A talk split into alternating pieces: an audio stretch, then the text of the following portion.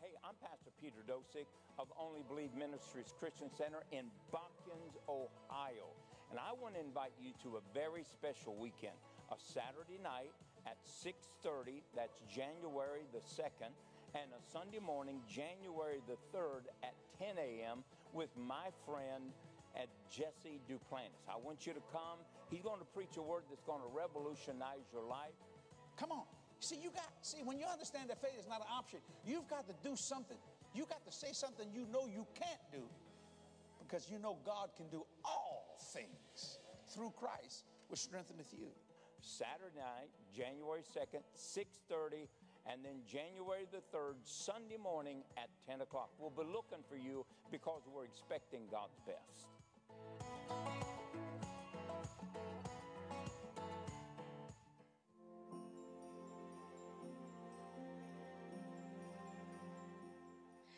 church family, as many of you know, here at Only Believe, we have a nursing home ministry. This year, we were thinking maybe we could bless the residents with Christmas cards.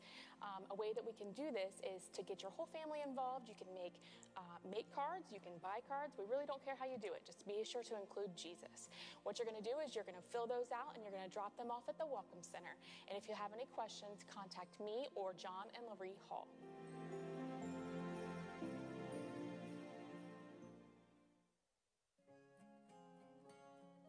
Hey OBM family, it's that time of year again. It's our Candlelight Christmas Eve service, and we want your family to join ours. 6:30 p.m. on December 24th. We're going to be remembering the beautiful birth of Christ, and I can't think of a better time to invite somebody that doesn't know Jesus so we can share the gift of Christ. Everybody needs a Savior. I'll see you then. All right. How'd you like that snow in front of Pastor Nicole? That was pretty good, wasn't it?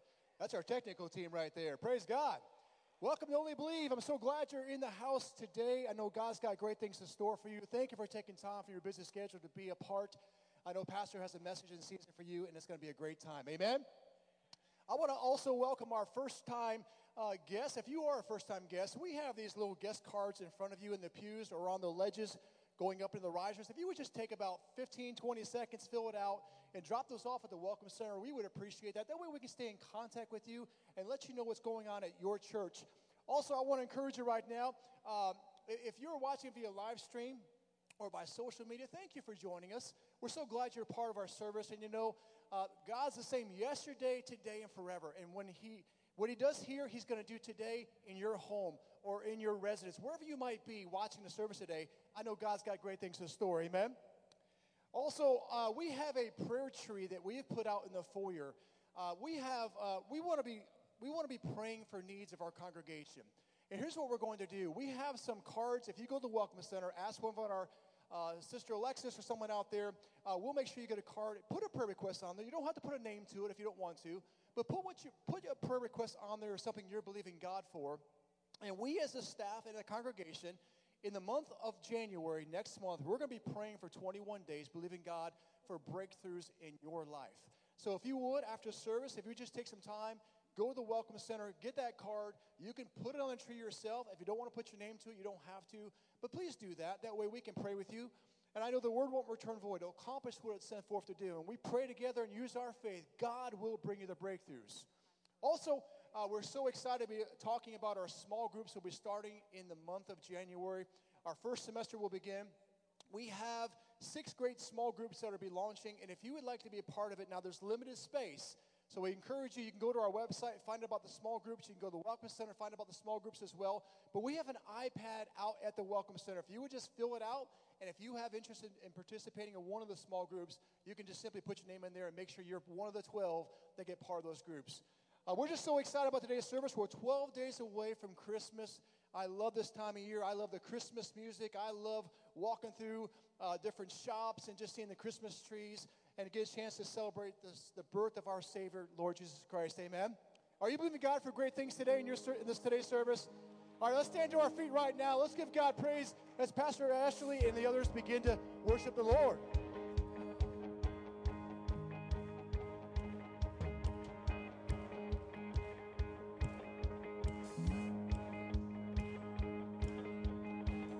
Holy Spirit, take my hand now. Lead me out in the living waters. You're the wellspring, you are stirring. You're the life for your sons and your daughters. Eyes are open to the unseen, and my faith is rising within me. So bless the Lord now, sing it out loud. Come and give the Lord his glory. You're calling me deeper, deeper still. You're calling me deeper, deeper still. So I'm going deeper, deeper still into your love, because your love keeps going deeper, deeper still. You're calling me deeper, deeper still. So I'm going deeper, deeper still into your love, into your love.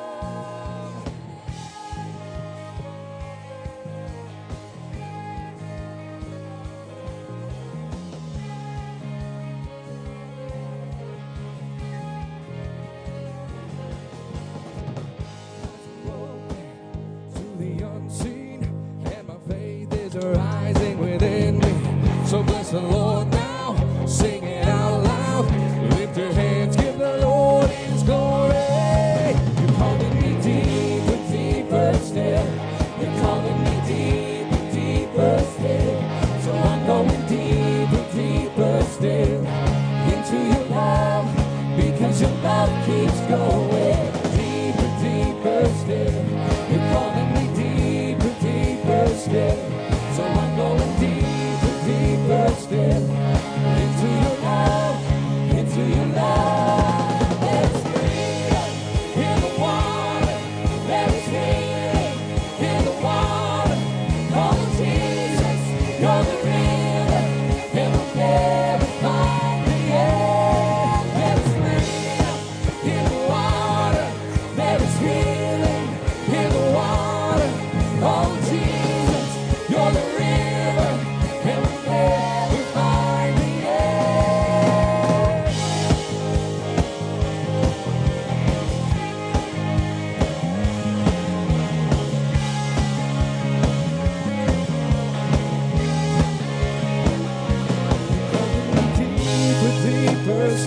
You're calling me deeper, deeper still. So I'm going deeper, deeper still into your love, because your love keeps going deeper, deeper still. You're calling me deeper, deeper still. So I'm going deeper, deeper still into your love, into your love. There is freedom in the water. There is healing in the water. Oh Jesus, you're the river, and you'll never find the end. There is freedom in the water. There is healing in the water. Oh Jesus, you're the river, and you'll never find the end.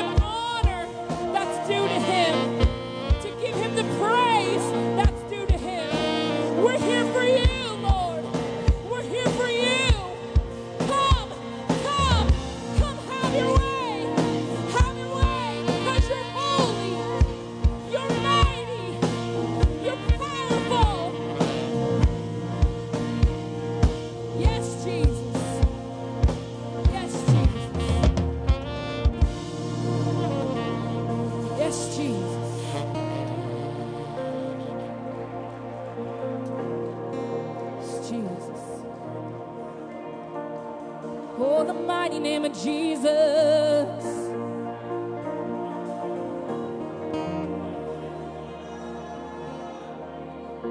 It's the power to break chains. Only the name of Jesus.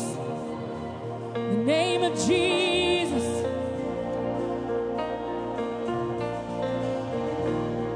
Strongholds have to bow at the name of Jesus. Fear has to bow at the name of Jesus. Depression has to go at the name of Jesus. There's only one name. His name is Jesus. Jesus. Come on, I dare you to shout the name of Jesus. Jesus.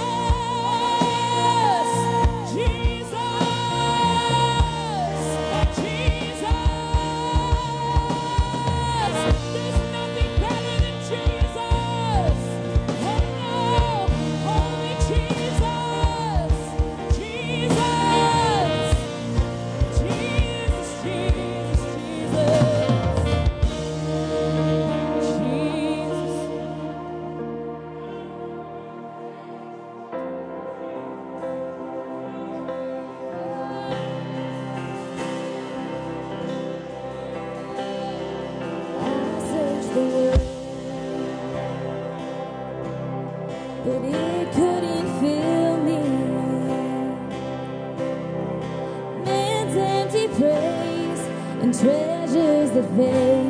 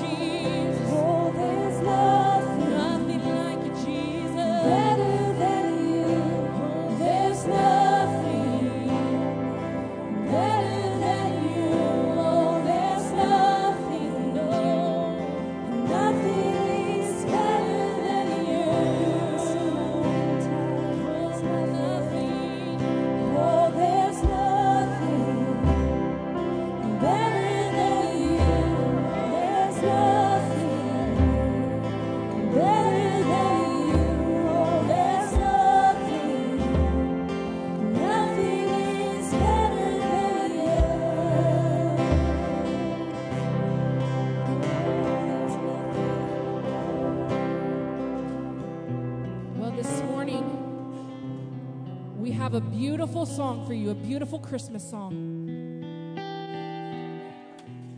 The season, amen. What a beautiful moment. I challenge you through this next song, the song we all know, Mary, Did You Know, to sit and just reflect on the beauty of Christ's birth.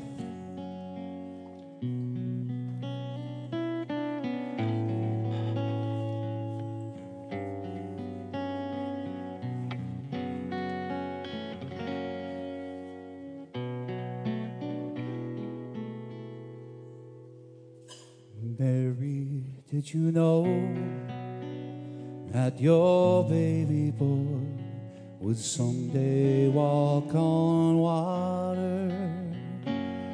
Mary, did you know that your baby boy would save our sons and daughters? Did you know that your baby boy has come to make you new? This child that you delivered will soon deliver you. Mary, did you know that your baby boy would give sight to a blind man? Mary, would you know that your baby boy would come the storm with your hand. Did you know that your baby boy has walked where angels trod? When you kiss your little baby, you've kissed the face of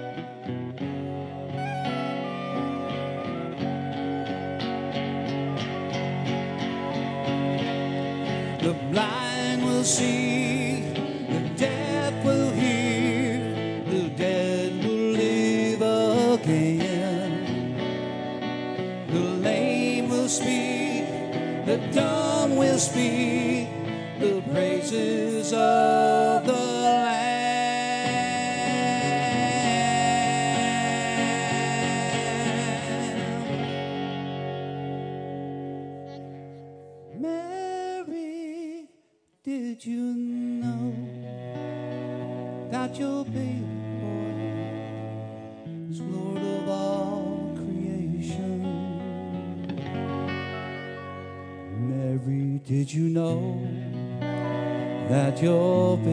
boy will one day rule the nation. Did you know that your baby boy was heaven's perfect lamb?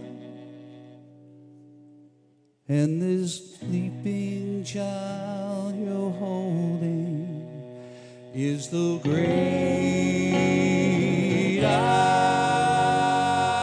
am. The great I am.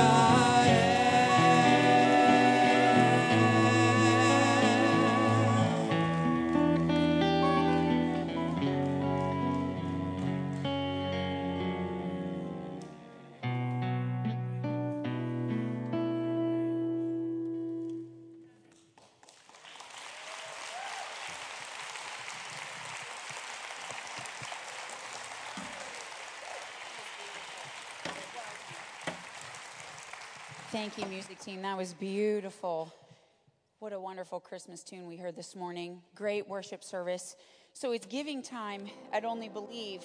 I feel like I got to follow that up. What in the world? Hello? Let's do something this morning. Let's just stand back to our feet. Because I want to tell you, a couple weeks ago, Pastor taught a message on Thanksgiving and praise. I'm going to push you because I'm going to tell you that it's only active if we activate it. It's only good if we practice what we're taught, amen? We're not allowed to be hearers only, but we're called to be doers of the word. So I'm going to ask you, 30 seconds.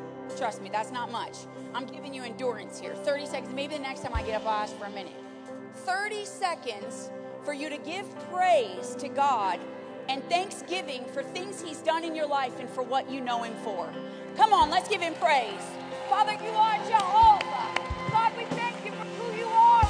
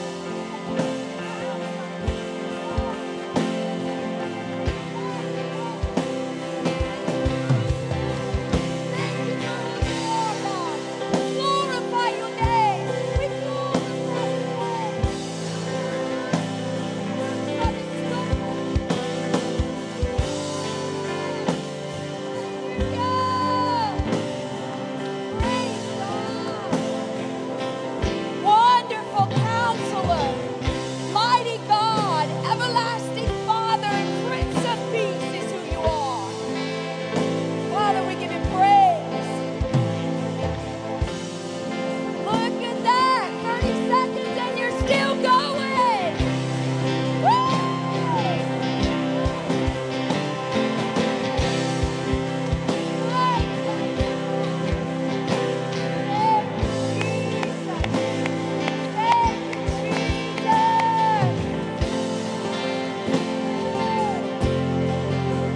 You know, the angels cry, holy, holy, holy, holy, and never stop. Sometimes we hear that praise gets old. Sometimes we go, oh, we got to sing that song again. Come on, I'm talking to you. God never gets sick of praise happening in your heart. Praise is a condition of your heart. Will you release your faith in a language that can change your life, that will change your situation? Praise is a language. Okay, sit down. Now that right there, I'm going to tell you, is what you can do in every situation of your life when it seems dark, when it seems like you can't go forward, when it seems like there's no hope. That's what you practice. As we praise the Lord, Dad read Psalms 23:1. And I'm telling you, when he read it, it just stuck out to me different than I've ever heard it before. And it said, "The Lord is my shepherd, I shall not want." Now this is David. He's a psalmist, a king, the little red-headed boy you hear about that killed Goliath. But when David said, "The Lord is my shepherd," he identified God. In your situation today, will you identify God as the one who can fix it? The Lord is my shepherd, I shall not want.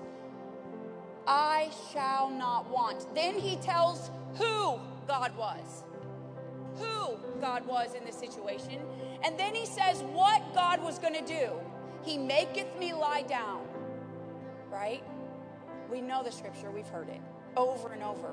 But you're saying, how does this have to do with finances? Because my challenge is today, this is what Dad said that challenged me.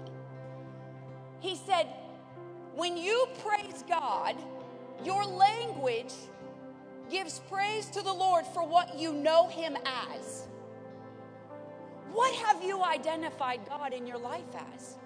There were some of you out there today that said he was your healer. Some of you said, thank you, God, Jehovah Rapha, for you touched me and I'm no longer sick and diseased. Some of you said, thank you that you provided for the electric this week. Some of you said, thank you for saving a wretch like me. See, we all have a different identification of what God has done in our life.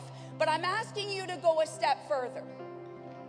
Because what you did today was you identified who God had been in your life and what he had done. But faith declares who God is without seeing the evidence. So how does this apply? What I'm saying is, if you've never seen God as your provider, grab it from the word. Identify who he is. Because whether you've seen it or not, doesn't mean it comes to pass. Whether you claim the identity or not declares whether he'll be provider in your life. See, when Abraham went to the hill with Isaac, his only son, to give him as a sacrifice, there was no lamb. It was Isaac that was going to be sacrificed. But that day, when Abraham, I don't know, I'm just making up the story in my mind. I'm a very visual person. I'm seeing him. He's got Isaac strapped down to the altar. He's got the knife up. And then he goes, did I see something? Oh, wait. And went and pulled the shrub back, and there was a ram for the sacrifice. Abraham didn't go up to sacrifice knowing. He said, the Lord shall provide. He had already identified that God's going to do something above and beyond what I can think, what I can imagine, or what I can even believe. That day, God became Abraham's provider. For that day, for the future, and for every generation to come. And that's you and I. Will we identify him as the provider? Or are we still trapped in the thought pattern and putting our trust in a boss, in a parent? Oh, the grandparent. That's an easy ticket. Oh, I've seen that one happen. I said the other day, one of the kids are believing for something, and I said, sowed a seed. And Papa was like, what are we going to do to make that happen? I said, we ain't going to do nothing to make that happen. We're not going to cripple a child's faith. We're going to let her faith work and let God do above and beyond anything we could ask or imagine. Because, see, one day I'm going to be gone. He's going to be gone. And there's only one provider left that you can count on, and that's Jesus. It don't matter what an economy looks like. It don't matter who's in the presidential seat. I'm telling you, you are God's child and you shall not want. But if you don't identify God as your need meter, every stock and bond you have could go crashing to the ground. It doesn't matter. I shall not want. So stand to your feet.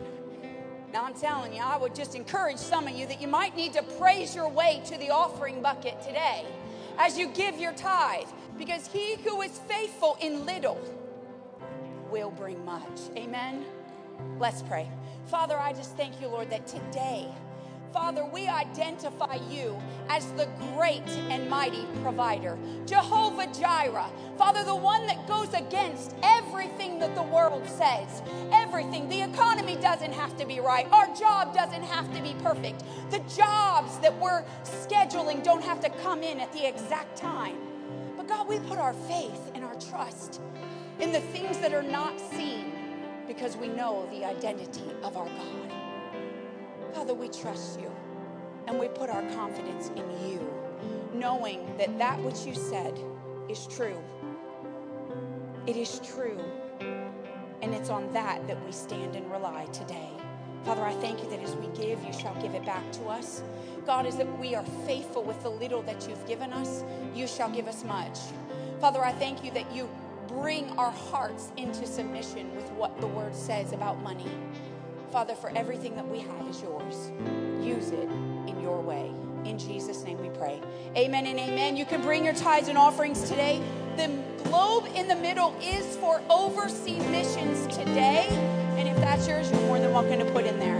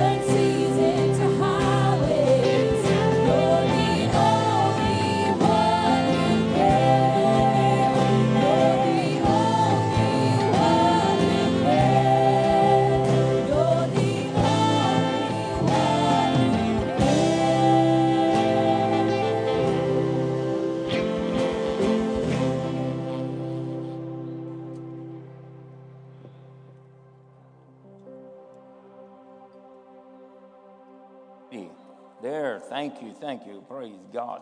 Hallelujah. I want to remind you last week, and we want to continue to do this just until clarity comes, that we are fasting. I'm going to fast Monday, Wednesday, and Friday. I'm just asking you to fast up to 3 o'clock. And that you do no breakfast, no lunch. You need to take something for your medication, please do so. But we're on a fast that which is hid will be unveiled. You might say, well, you know, too little, too late. Well, at least it's a little. And it's not always too late. And it's never, ever displeasing to God when we use our faith. Amen. Sometimes people think that, you know, their miracle pleases God. No, miracles don't please God. Faith pleases God, whether we get miracles or not. Amen. And so I'm going to ask you to join me. Also, I'm asking you that this COVID virus would just be broken over the United States, and that we would just see a drastic turnaround right now. Now, next month in January, I'm going to be talking and preaching about the Antichrist. What does this COVID and all of this economical thing have to do with the Antichrist and the coming apocalypse that is going to hit a godless world? Well, I'm going to be talking about that next month. So please, if you know people that are interested in that, get them in here. But today is a day that we're going to preach on His Name Shall Be Called. His name shall be called. And if you'll go to Isaiah 7:14, hallelujah.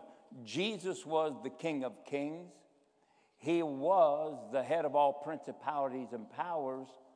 He was God in the flesh, yet he came to serve all men.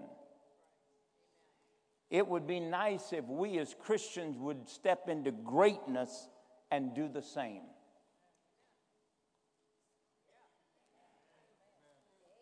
And when I say that, it's simple, I mean this, that life is not about you. You might have that worldly concept that it's just about you and yours and your for no more, but life is not about you. Life is about you determining to be a servant to another. Amen? And that no matter what we're going through does not hinder us, nor limit us, nor separate us from those that need served. Yep, hallelujah.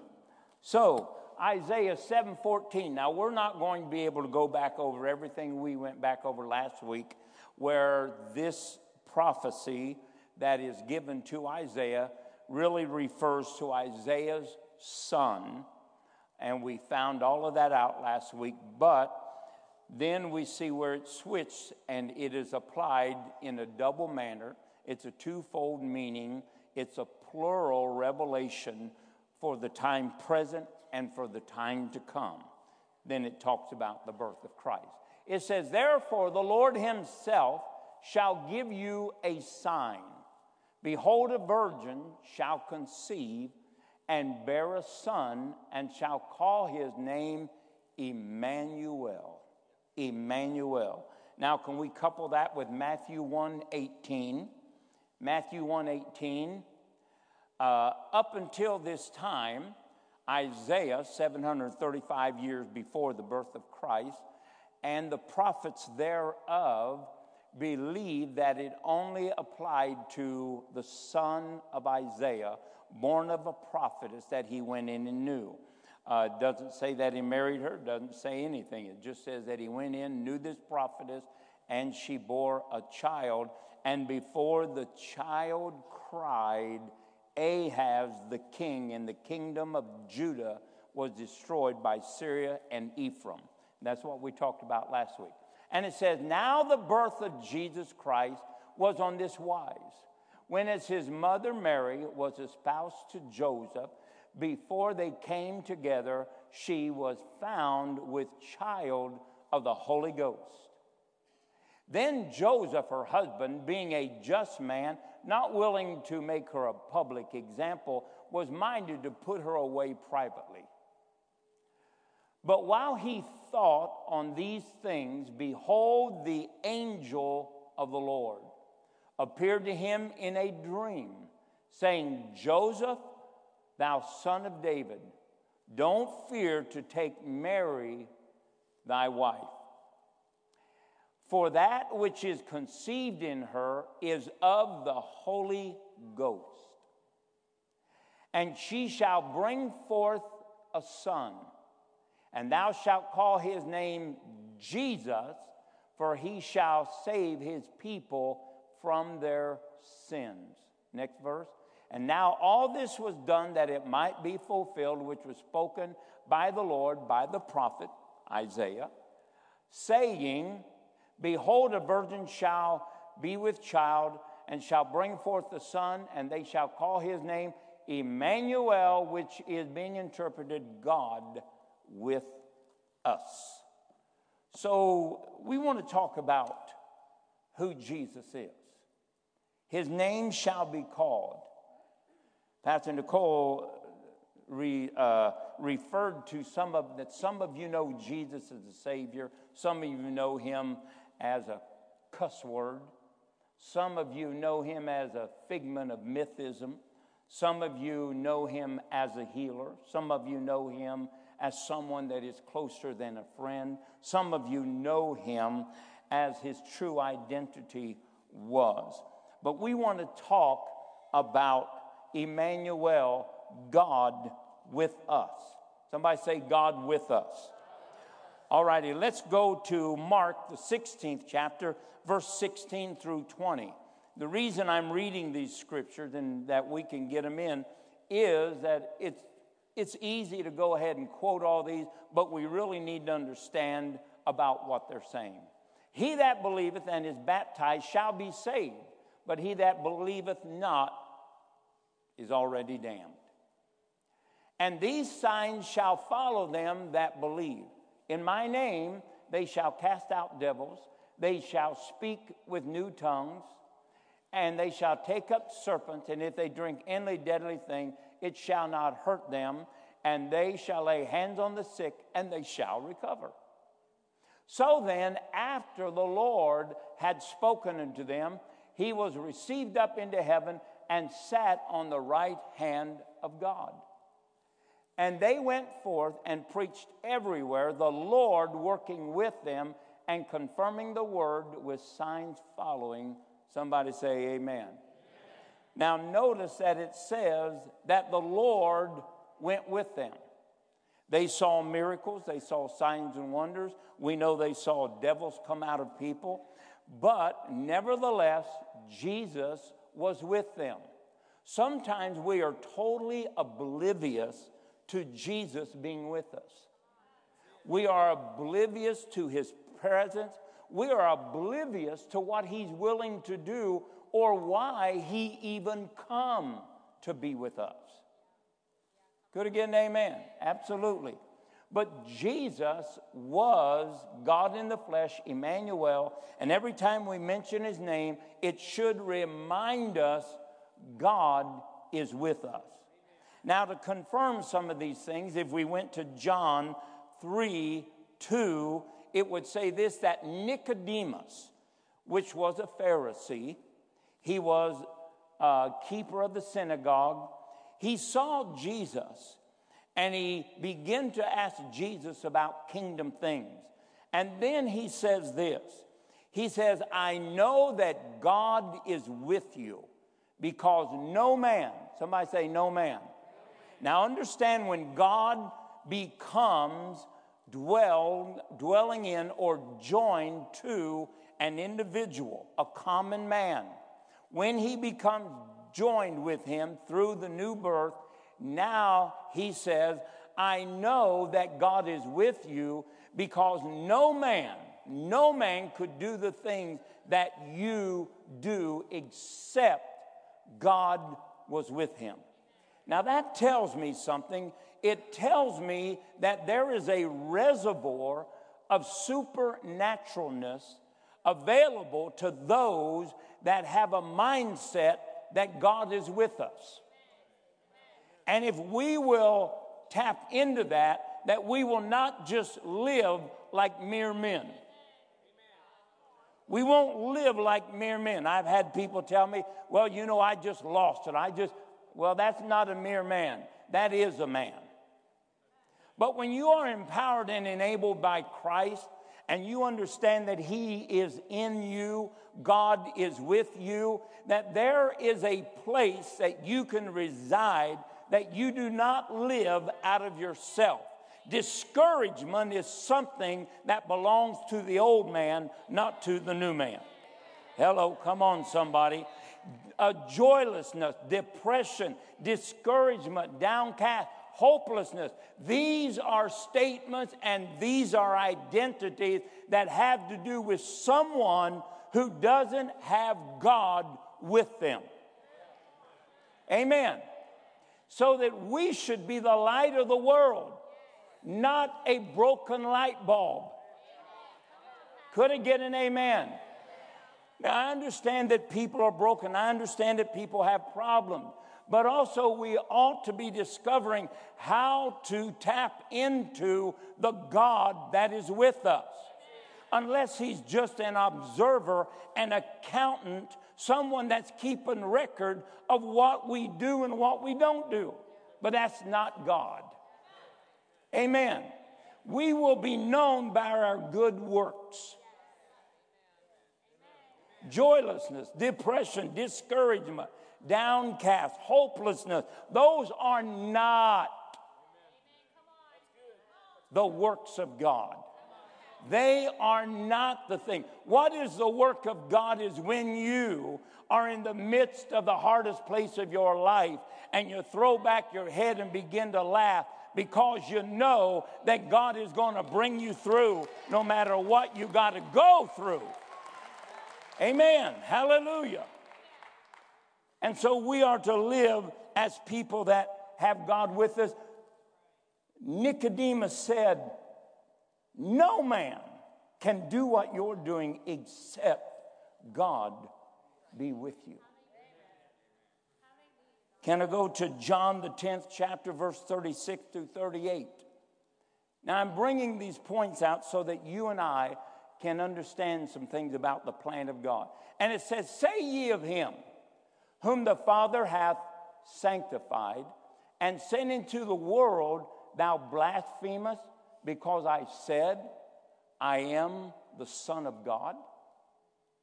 If I do not the works of my Father, believe me not. But if I do, though you believe not, believe the works that ye may know and believe that the Father is in me and I in him."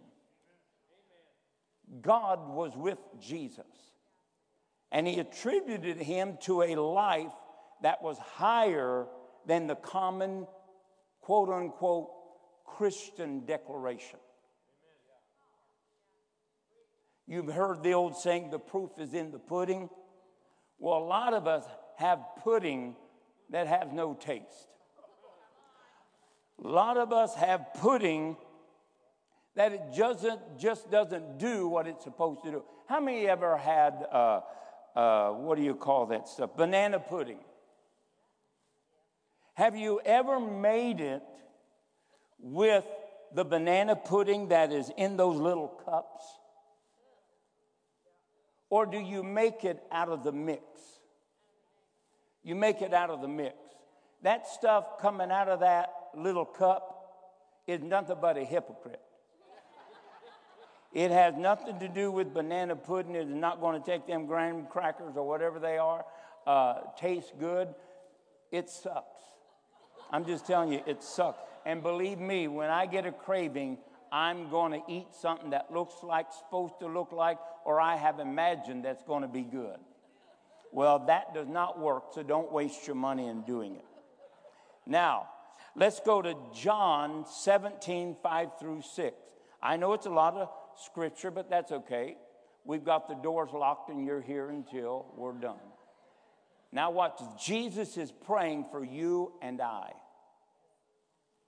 "And now, O Father, glorify thou me with thine own self," or of who you are with me, glorify, "with the glory which I had with thee before the foundation of the world was. I have manifest thy name unto the men." What was the name that Jesus manifested? Father, Jehovah, Jehovah Rapha, Jehovah Jireh. Every miracle that Jesus did was revealing who God was to mankind. He was a light to those that sat in darkness. Amen?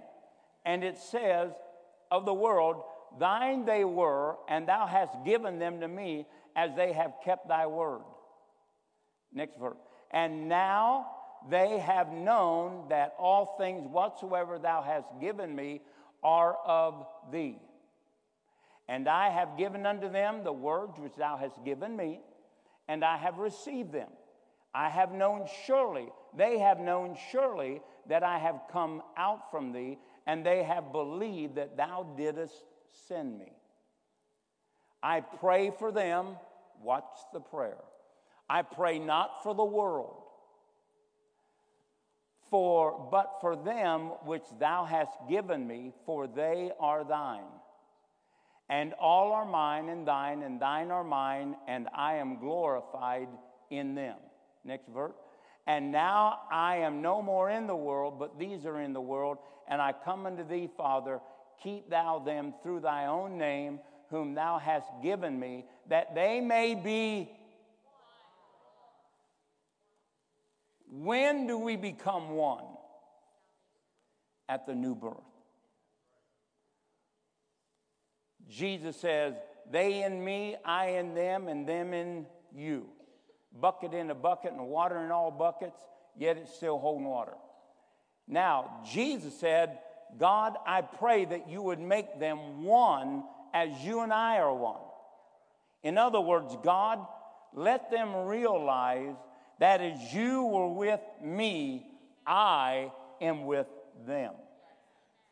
And that which you did with me, I will do with them. Remember the works that I do, they are of the Father. What did Mark the 16th chapter, verse 19 and 20 say? Jesus went with them, and they did signs and wonders. Could I have verse, what verse was I on? Was that 21? Okay, let's go to verse 19. 18, I'm sorry. And thou hast sent me into the world, and so have I also sent them into the world. How did Jesus come into the world? The Father in him. All right, verse 21. And they all may be one as thou, Father, art in me, and I in thee, that they also may be one in us, that the world may believe that thou hast sent me. Now, Christ is in us. We need to be mindful of what that means. Jesus was seen as not an ordinary man because his responses were not as common people's responses. He loved his enemies. He prayed for those that despitefully used him. He spread joy, hope. He spread breakthrough, deliverance. He spread healing. He spread blessing. And that's what you and I are supposed to do. People do not need to know us as the needy and the discouraged. No, they need to know us as those who have God with them. See, when God reconciled us, he made a great exchange. He took the old man away and put in the new man. And we have to make sure that we live in that divine exchange. Could I get an amen? Now let me say this. Jesus can be with you, but never have access to you. In other words, Jesus can be in the house, and the presence of the Lord be there to heal everybody, but only one gets it. Only one gets it. Why? Because to receive what Jesus is waiting to supply. Remember, he meets all of our needs according to his riches, the glory that he had before the world began.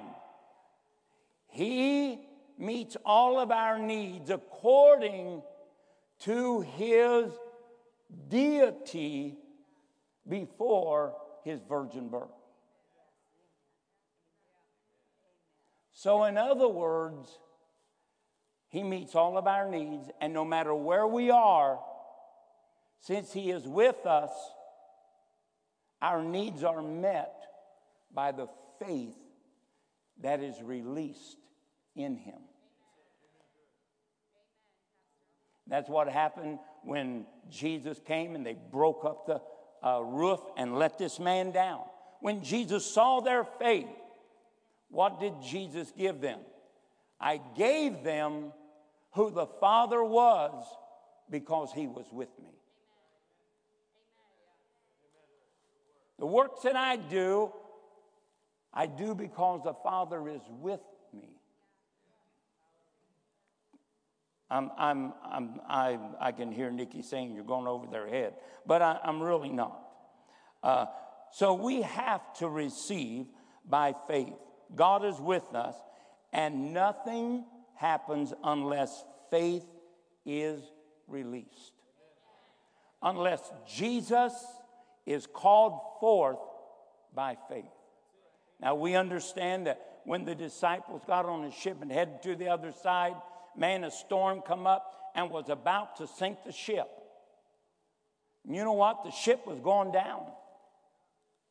I mean, it was sinking because they were dealing with their storm as mere men. But when everything got hopeless, they called upon Jesus. And Jesus did what God enabled him to do by being with him. Jesus spoke to the storm, to the waves, and to the sea, and they made it to the other side. Are most of us just struggling, letting Jesus sleep, and letting our ships just be wrecked? Has to do with marriage, family, finance. Everything we go through comes to kill, to steal, and to destroy.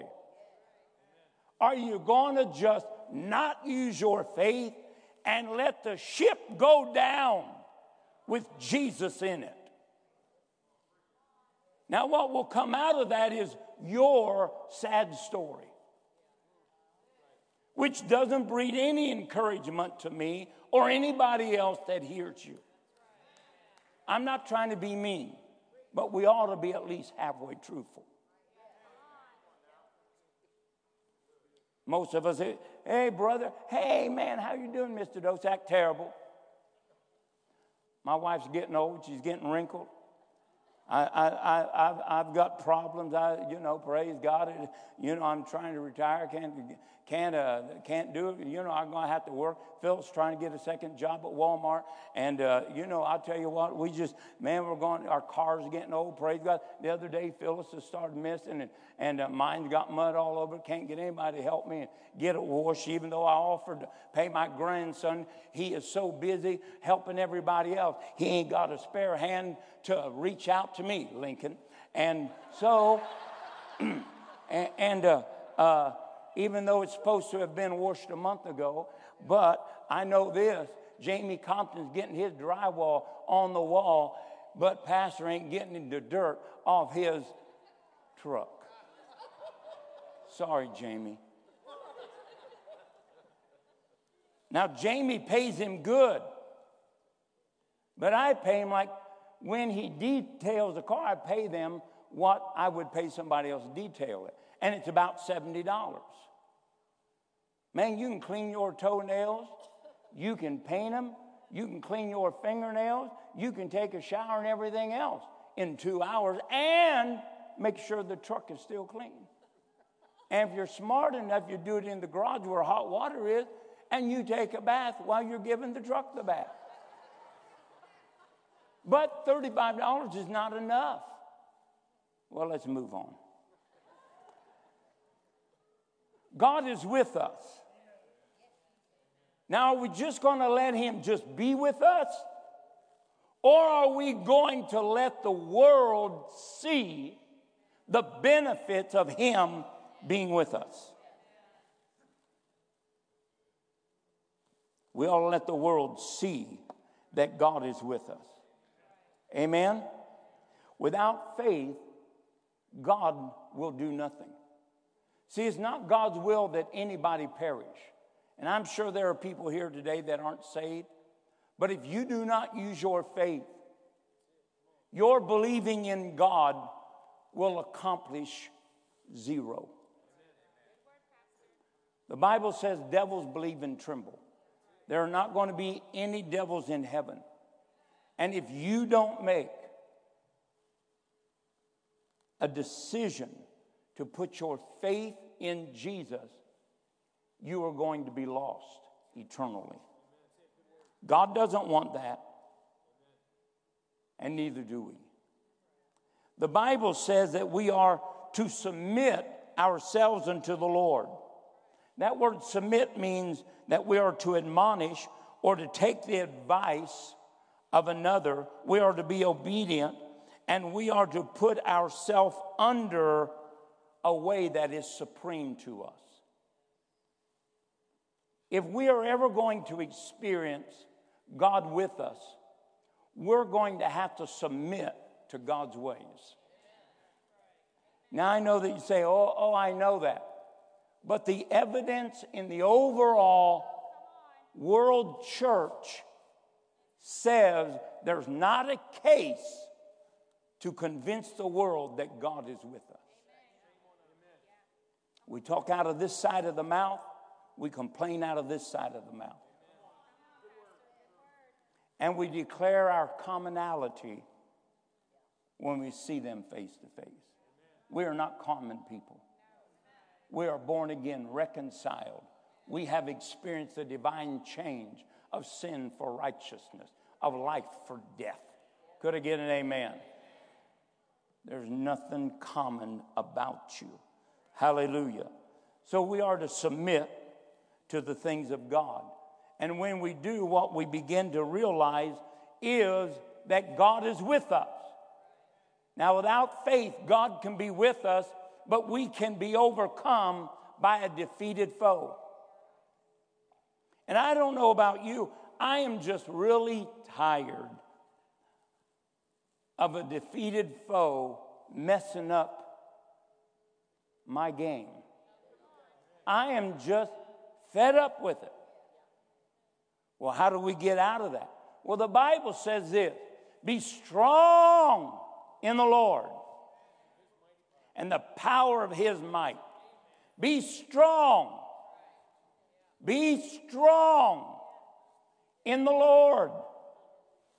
Be strong in his abiding presence that is with you.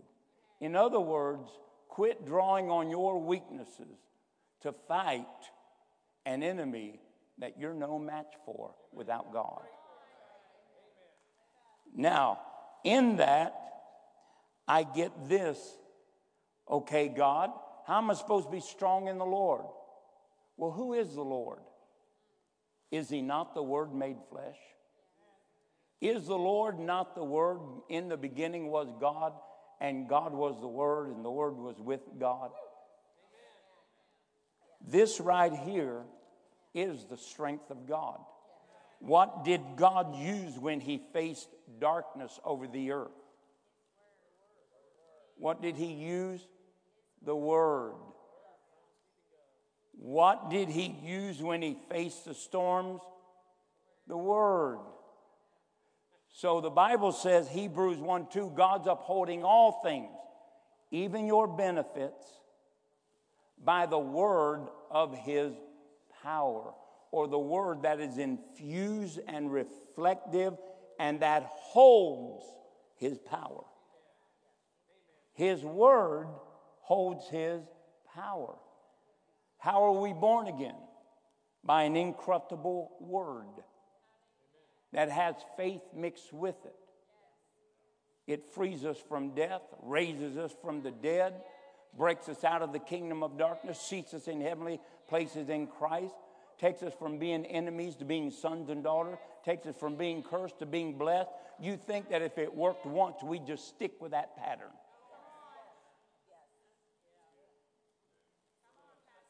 Phyllis one time was cooking, and, she is an experimentalist. In other words, she just experiments with everything, on no matter what recipe she follows, it never comes out right. There's never enough of this, never enough of that, never. So we get all these new creations.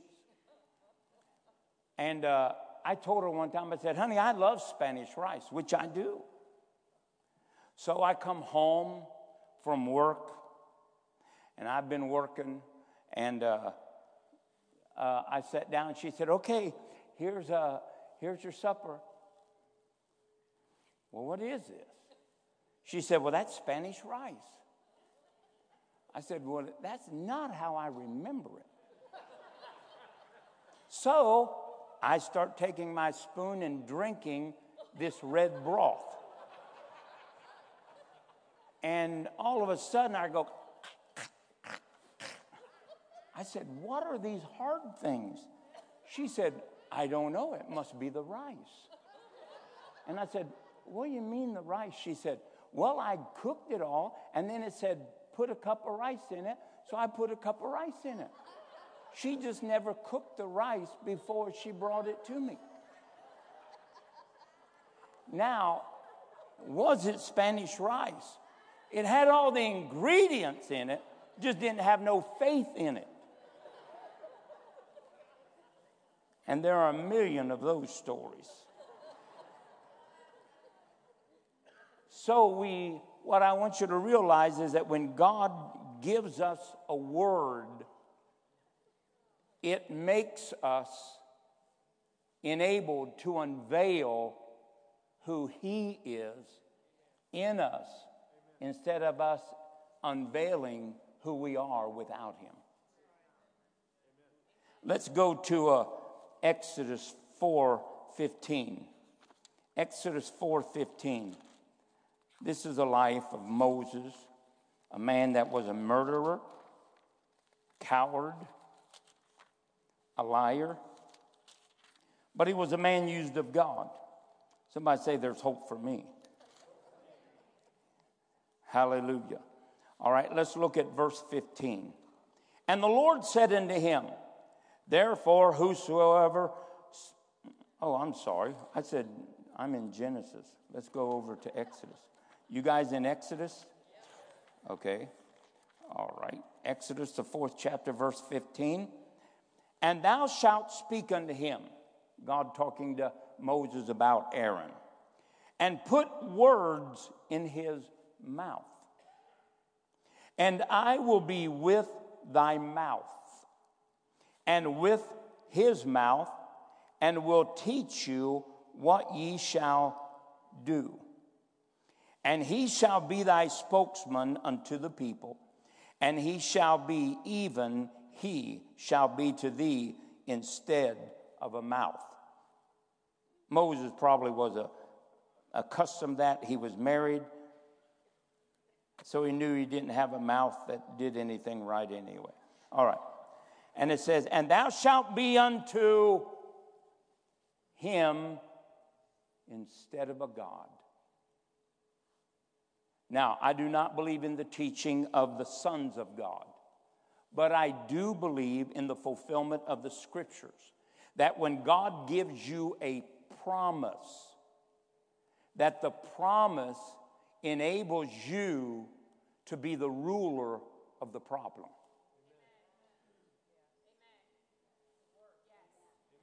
We have too many false, powerless gods ruining and ruling our life. Need is a slave master. But God gives us seed that if we will use by faith that can cause us to increase. So now, who is the master of the need?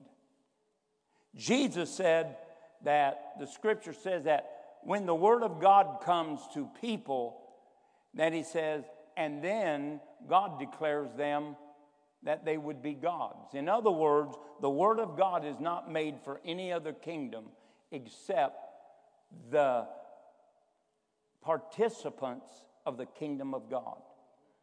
And it makes you ruler over storms, sickness, and disease, need, lack, battles, temper tantrums, flesh, come on, somebody, lust. It makes us rulers over those things. Hallelujah. You remember what God did to Ezekiel in verse 37? He put Ezekiel up and he said, Ezekiel, what do you see? He said, I see a whole valley of dry bones. He said, that's Israel. They're just dead. They've given up walking with me. They've sinned. They've transgressed against me. And even though I once was with them, in the midst of the crisis, they left me. I never left them. But I couldn't be what I wanted to be to them because there was no faith in Israel. And God asked Ezekiel, hey, Ezekiel, can these bones live? Ezekiel said, my answer will be stupid one way or the other. What do you think? He says, I want you to say this to that valley of dry bones. And God gives Ezekiel just what he gives every other man that he walks with. He gave him a word of resolve. And Ezekiel says, hey, bones, live! And all of a sudden, there started movement. Here come a flying leg bone. Here come, hopefully they got all put together rightly. I don't know. I'd hate to end up with a woman's hip when I needed a man's hip. So, but all these bones came together, sinew and joint and elbows and eye sockets all came together, and they became a living, breathing reality. And that's what, when God is with us, as he was with Ezekiel, and he puts a word in our mouth that is already described the outcome of, that we are to put it in our mouth. Submit to the Lord, you automatically resist the devil, and he flees from you. Too many of us got the devil living with us like in-laws. And it's time to stop it. Hallelujah. Remember, the centurion had the great revelation. Hey, I'll come to your house and heal your servant. He said, I don't come. Let me tell you, the most superior thing that dominates everything is the word that you will speak. And Jesus said, that's faith. Now, how come we speak everything else that our body gives us, our circumstances give us, our checkbooks give us? We all have all of these things, but we never say what Jesus said. We can never, ever loose the bones to come together. But I feel bad. I know you feel bad. Been there a million times. But I really am sick. I didn't say you aren't sick. But God says, by his stripes you have been healed. So don't deny that you're sick, but acknowledge that God has put your sicknesses upon Jesus Christ. Well, I tried that and for 10 years. I never got anything. Well, let the bones keep moving. Let the sinew keep growing. Let things get back into place. I don't know when or if you'll get anything, but I do know that it's faith that pleases God, not your results.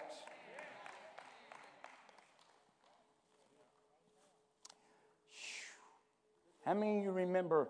Let's go to Daniel 3. Daniel 3 and verse 20. Yeah, in verse 23.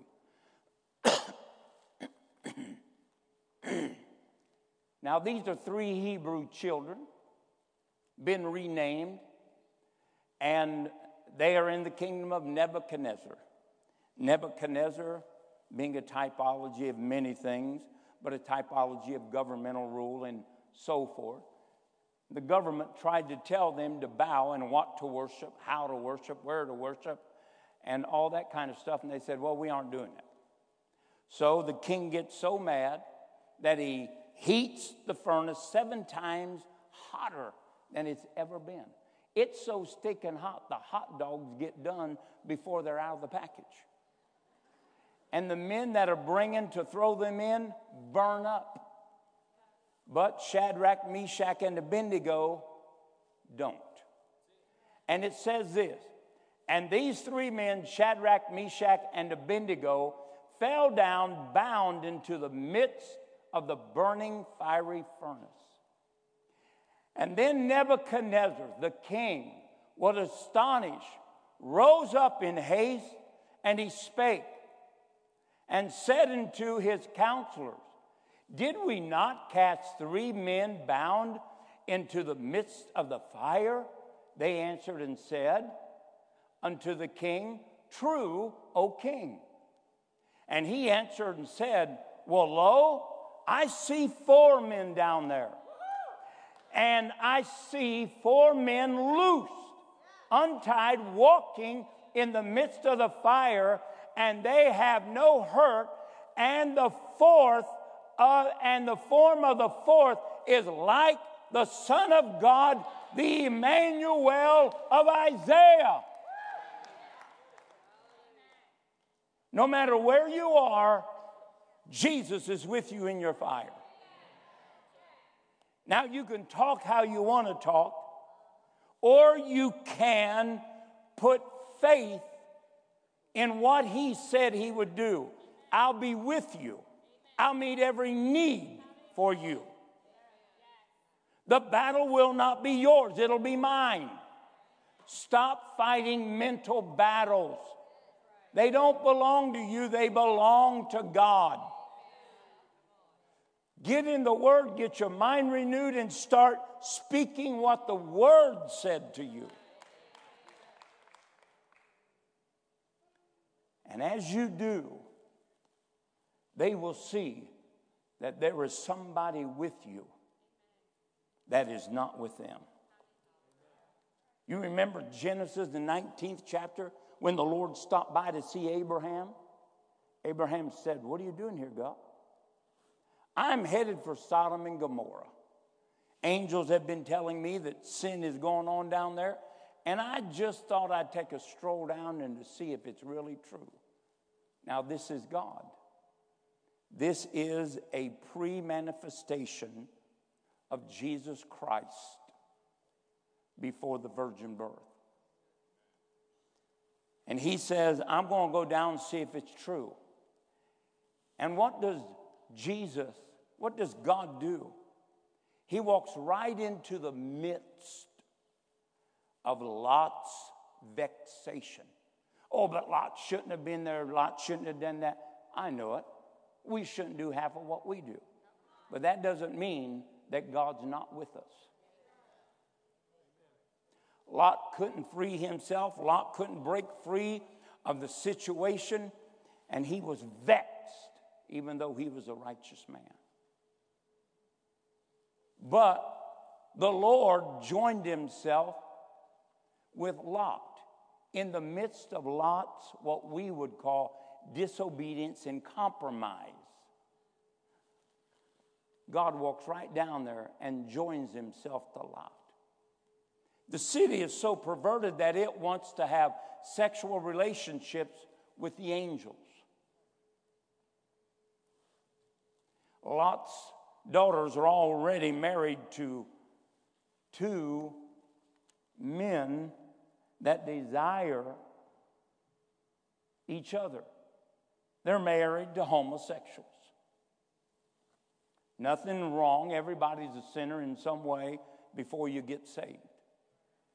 And so they were married to two homosexuals. And the angel of the Lord tells God, Jesus Christ, tells Lot, gird yourself up. We're leaving this place. Well, Lot's wife didn't want to go. We know that she turned into a pillar of salt. But Lot is delivered by God because he obeys what God said to his life. God was with Lot in the midst of everything we think he did wrong. God was still there. And God is with you right where you are, no matter what's going on in your life. And if he said he would meet all your needs, then find a scripture and say, God, meet this in Jesus' name, and stand up by faith. Start rejoicing. Talk faith, things that are not as though they are. Praise, worship God, and let people know where you stand. And you will find out the God who he was is the God who he'll be on your behalf. Then we remember Judges, poor old Gideon, named Zerubbabel, poor guy. And God says this to Gideon. And the Lord looked on him and said, now remember, he's beaten out a handful of meal. He's beaten out a living for his family. His mindset is, I am the broke of the brokest of my family. I am the worst shape of anybody. And it says, the Lord looked upon him. Here God is with Gideon. And he says, go in this thy might, and thou shalt save Israel from the hand of the Midianites. Have I not sent thee? What do you mean sent thee? I sent you when I said you're a great man of valor. When I say something, you can do with it what you want, or you can stay right where you're at. And then it says in Judges 6:16, and the Lord said in him, surely I will be with thee, and thou shalt smite the Midianites as one man joined with me. Are your Midianites stealing everything you got? Does it seem like you almost get ahead and then here it comes? I got joy and then next day you got depression. Well, I got this and I got... Stop. Stop. Stop. God is with you. He's not separated from you. He is with you. And what he has... He's waiting for you to receive. Remember, he meets all my needs according to his riches and glory. Your faith determines to God that which you want met. He will still be with you, and you can still fail. You can still be in the house and never tear up the roof. You can be in the house to be healed, and God's there to do it, and there is no faith from you. God has not failed us. Not at all. He is with us. The question is, will you let him show himself strong? Will you be strong in him? Not in the power of your might, but him. Will we become the man that walks with God? As Nicodemus said, no man can do what you do. Are we going to do what no man can do?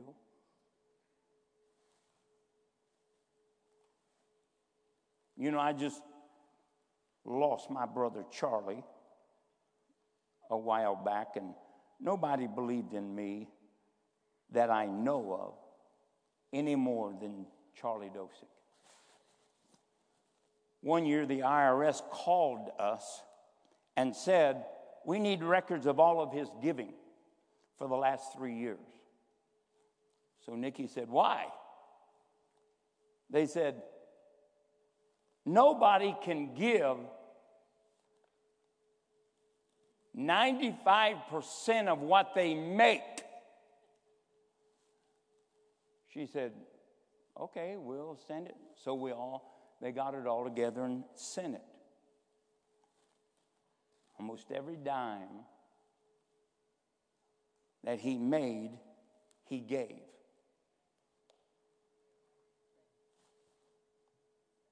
I would tell him, Charlie, don't do that. That's what I'm going to do. We need to do what God's called you to do. I said, well, I know that, but, you know, God will do it. Well, he said, I know it. He's taking care of me.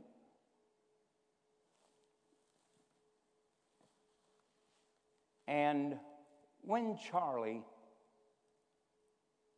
passed in that hospital room, the nurse had just left the room, and she heard this.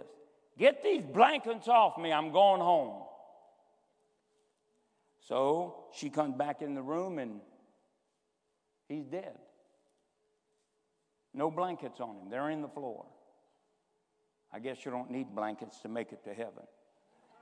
And so anyway, he goes to heaven. And I told them, I said, I'm not going to do his funeral.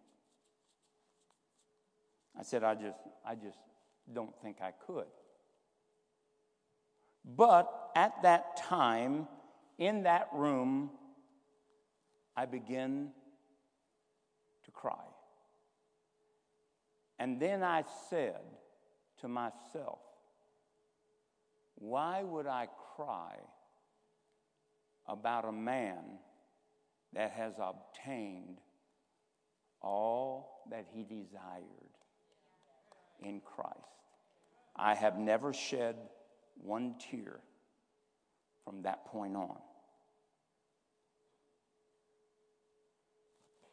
Never. Why? I know where he's at. I know he has joined the crowd of the witnesses. I know that he's received his crown. I know that he's with God. And I know he is where I'm headed.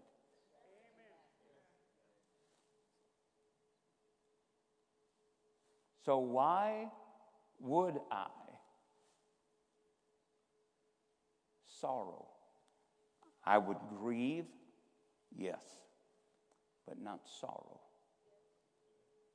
For to be absent from the body is to be present with the Lord. So I know that sometimes people would think that I'm hard. If Phyllis dies, I'm going to miss her. I'll probably put on weight, but I'm going to miss her. And I'm going to change some of the speed dials we got for supper and lunch. But I'm not going to shed tears because I know where she's at.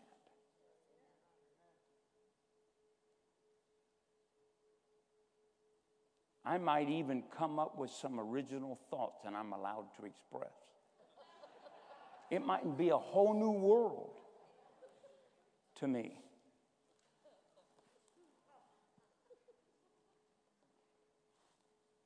Hallelujah.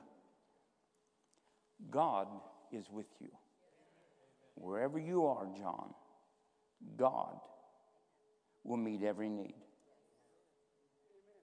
Be strong in the Lord Be strong in the place that God's might is revealed. Be strong in the Lord. Hallelujah. Praise God. Stand to your feet. Hallelujah. Now, Wednesday night, I'm continuing the series on tribulations and persecutions. Hallelujah. I believe you'll be blessed as we continue this. Hallelujah. Father, thank you. I loose, God, right now, healing in the area of kidney problems. I speak, God, to a gland that is inflamed. Now, I curse, God, the ducts of that gland, that it will drain, that it'll go down. In the name of Jesus, loose them right now. And God, I speak, Father, to someone that is dealing with vertigo. I curse that right now, and I ask you, God, to right that, center and balance that in the name of Jesus Christ. Praise God. Father, we worship you. We worship you in the name of Jesus. Hallelujah. Father, I thank you.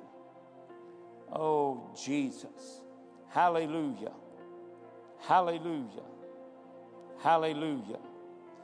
If you have spurs on the heels, you have spurs on the heel of your feet, I curse those spurs right now.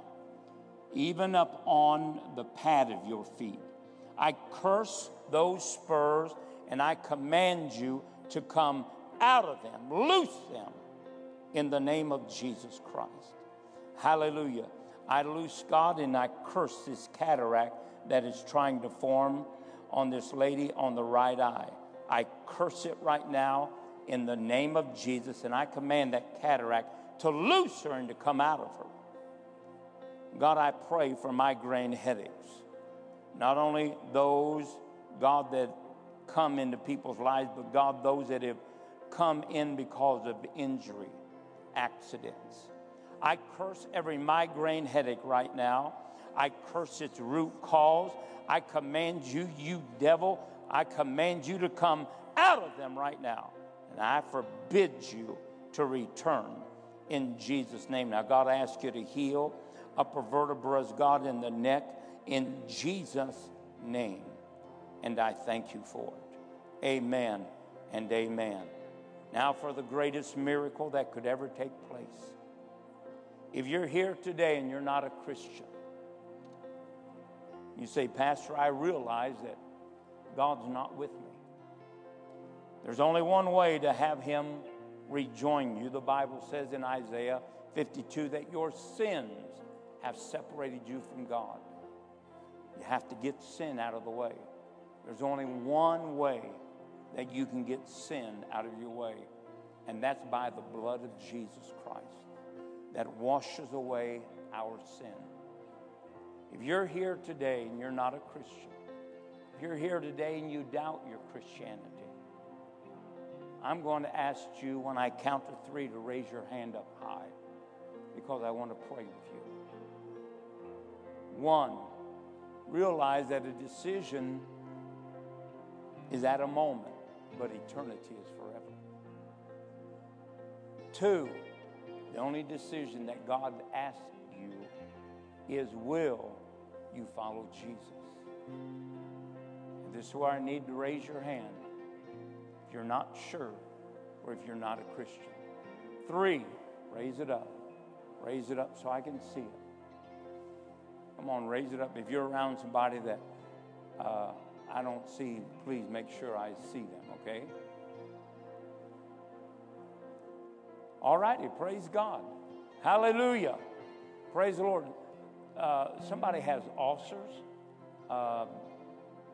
Your stomach, you're having problems with digestion, and it's in the upper part of your stomach. And in the name of Jesus, I curse those ulcers. Now, God, I loose the working of miracles. Now go home, stop. Eat whatever you need to eat, and you'll be fine. There'll be no acid reflux. There'll be no side effects or anything of that nature. Now, hallelujah. Don't forget our Christmas Eve service. I love Christmas Eve service.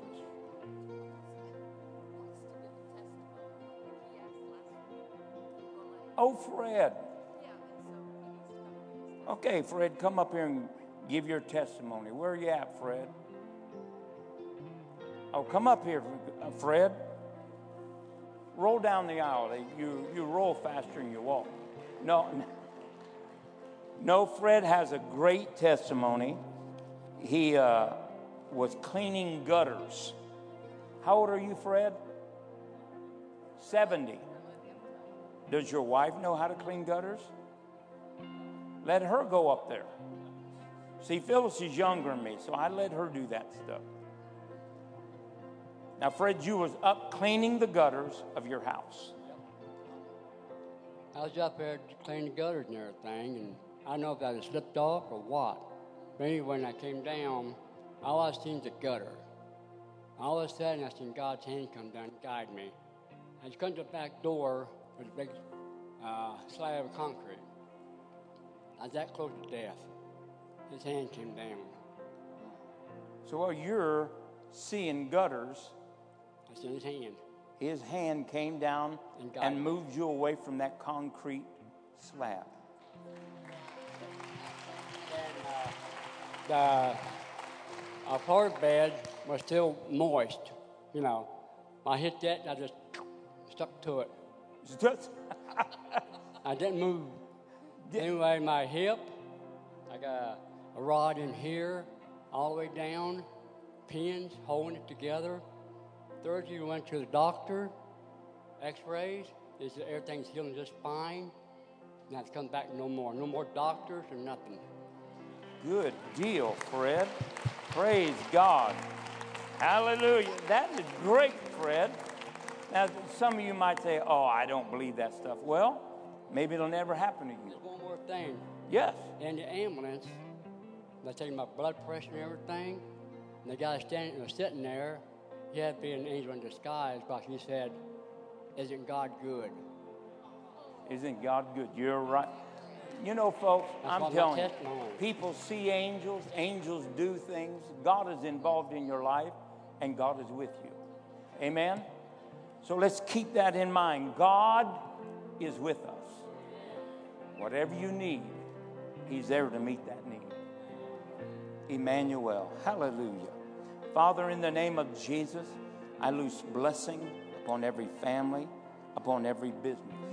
I loose, God, increase. God, I loose increase because you said that the righteous are blessed. They're blessed going in and going out. God, their troughs are blessed. Their fields are blessed. Their stock is blessed. God, the labor of their hands are blessed. And God, you bless the righteous. Now, God, I bless them and I loose increase, strength and healing and joy, all in the Holy Ghost. And we ask it in Jesus' name. Amen and amen. God bless you. See you Wednesday night. Hallelujah.